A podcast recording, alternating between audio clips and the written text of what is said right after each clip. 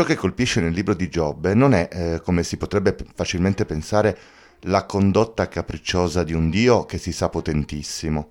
Dov'eri tu quando io fondavo la terra? Giobbe 38,4. Un Dio che per scommessa col diavolo permette che ad un suo fedele figlio capitino sciagure e disgrazie. E non è neanche la reazione dignitosa e ferma di Giobbe, che si rifiuta di maledire Dio ma pretende risposte. Questi aspetti sono stati ampiamente trattati e discussi, senza che in realtà sia data una vera soluzione. Le perplessità teologiche di Giobbe rimangono tali e valide per sempre e dovunque per tutti gli uomini. Ciò che ha attirato la mia attenzione però è un'altra chiave di lettura del passo biblico, ovvero le parole e le intenzioni degli amici di Giobbe. Giobbe riceve la visita dapprima di tre amici, Elifaz, Bildad e Zofar, e poi di un ultimo personaggio di nome Elu. Questi è giovane, arrogante, insopportabile nel suo supponente monologo contro Giobbe. Iniziamo con i primi tre. Queste figure, che visitano un Giobbe in disgrazia assoluta, ridotto alla miseria, al lutto, alla sofferenza fisica, ricoperto di piaghe e di angosce, non fanno altro in maniera leggermente diversa uno dall'altro che stare dalla parte di Dio e della tradizione. Non vogliono vedere lo stato dell'amico, sorvolano sull'accanimento che Dio gli ha riservato, e pur sapendolo un giusto, più giusto e devoto di loro, gli dicono che se si trova in quella condizione è perché ha peccato. E più Giobbe si lamenta, più chiede risposte. Che arroganza, volere che Dio spieghi i suoi piani ad un uomo così meschino. Più resterà nel peccato e quindi nella giusta punizione ottusamente ribadiscono l'equivalenza. Gli empi stanno alla punizione, come i giusti alla ricompensa. Giobbe, con sottile ironia, illustra come questa formula non sempre sia vera e reale, come la vita e l'esperienza spesso mostrino proprio il contrario. Voi, certo, valete quanto un popolo, e con voi morirà la saggezza. Giobbe 12.2. O anche i vostri detti memorabili sono massime di cenere. Giobbe 13:12. E spesso con frustrazione vedete uno che fa orrore e vi prende paura. Giobbe 6:21. E ancora, siete inventori di menzogne, siete tutti quanti medici da nulla. Giobbe 13:4. Ribadisce inoltre di essere innocente davanti a Dio. Pretende quindi una ragione non lo ascoltano.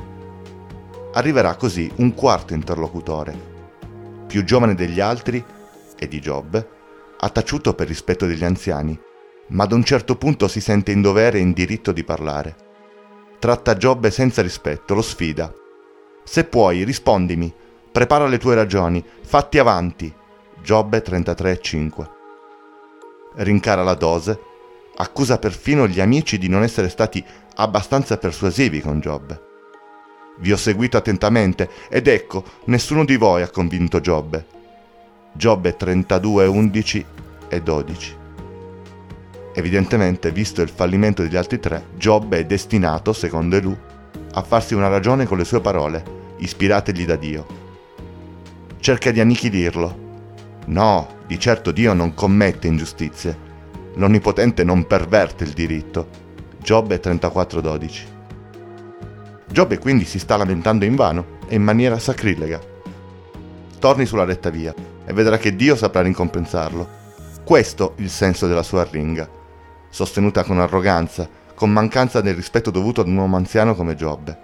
Dio, dopo essere intervenuto sotto forma di turbine, dopo aver fatto sfoggio di tutta la sua potenza, mortifica e umilia Giobbe, che china la testa. Solo allora questo Dio iracondo, vendicatore, irrazionale, rimprovera gli amici, perdona Giobbe e gli restituisce la sua vita, accresciuta ed arricchita. Per tutto il libro Giobbe è solo. È solo fisicamente, dal momento che ha perso familiari e parenti, ruolo sociale e ricchezze. Ed è solo dialetticamente. Nessuno cerca anche solo minimamente di immedesimarsi in lui, di prestargli ascolto e fiducia. Le parole degli amici non sono di consolazione per Giobbe, anzi, di cose come queste ne udite tante, siete tutti dei consolatori molesti. Giobbe 16.2. E come potrebbero d'altronde? Ma cosa spinge questi uomini, che si dichiarano suoi amici, che l'hanno raggiunto nel punto più estremo della sua miseria, e cercano di parlare con lui? Forse la ferma convinzione che la tradizione e le sacre scritture realmente non mentano, e loro credano in esse in maniera totale? O quello che li spinge ad accusare un innocente, ad infierire, è semplicemente la meschina soddisfazione di vedere un giusto cadere nella polvere, un giusto innocente, più fortunato, ricco, importante, devoto di loro. Gli amici, begli amici diremmo noi, godono nel sapere Giobbe piegato, godono nel sapere di disporre di argomentazioni canoniche indiscutibili con le quali possono rivalersi su Giobbe.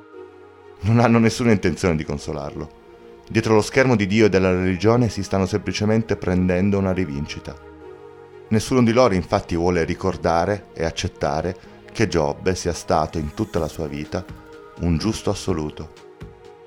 Il passato di Giobbe e quindi il presente diventa per loro occasione di peccato lo accuseranno falsamente di crimini e peccati che sanno Giobbe non ha mai commesso. La tua malvagità non è forse grande e le tue iniquità non sono infinite? Tu, per un nulla, prendevi pegno dai tuoi fratelli, spogliavi delle loro vesti gli ignudi.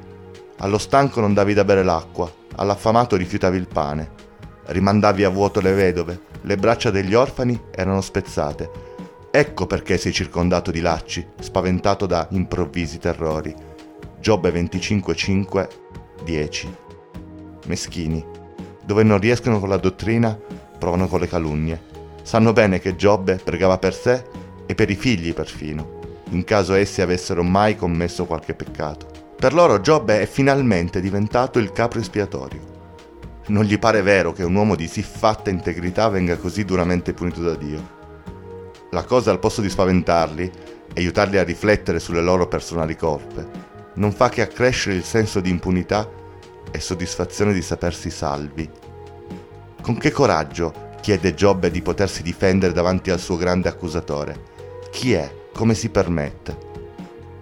Il comportamento dell'uomo di fronte al più debole, in special modo se esso è innocente, è di una crudeltà indicibile. Dio, per i tre amici di Giobbe, è una sorta di irremovibile verità ontologica. È lo specchio e il destino di Giobbe, la sua sconfitta meritata, la loro vittoria sordida.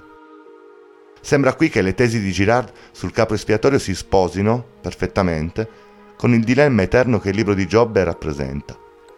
Il senso del male, la sofferenza inutile del buono, in questo caso provocata e permessa da Dio, è ribadita e giustificata in maniera disumana dagli altri uomini. Lo scampato pericolo che ci assolve fa precipitare un nostro fratello. Il nostro dovere pertanto è stare dalla parte di chi ha comminato la pena, non di chi la subisce. L'istinto di sopravvivenza dell'anima procede di pari passo con quello del corpo. E se Primo Levi subì, come tanti, l'angoscia di sapersi superstite, per il resto dell'umanità il proprio perdurare non è realmente tale se non si vede dissolversi il bene di un altro. Lo spirito vitale, la volontà di potenza è anche volontà di distruzione dell'altro. Podcast Don't Tell, la voce delle storie, è un progetto di trama, a cura di Vito Ferro.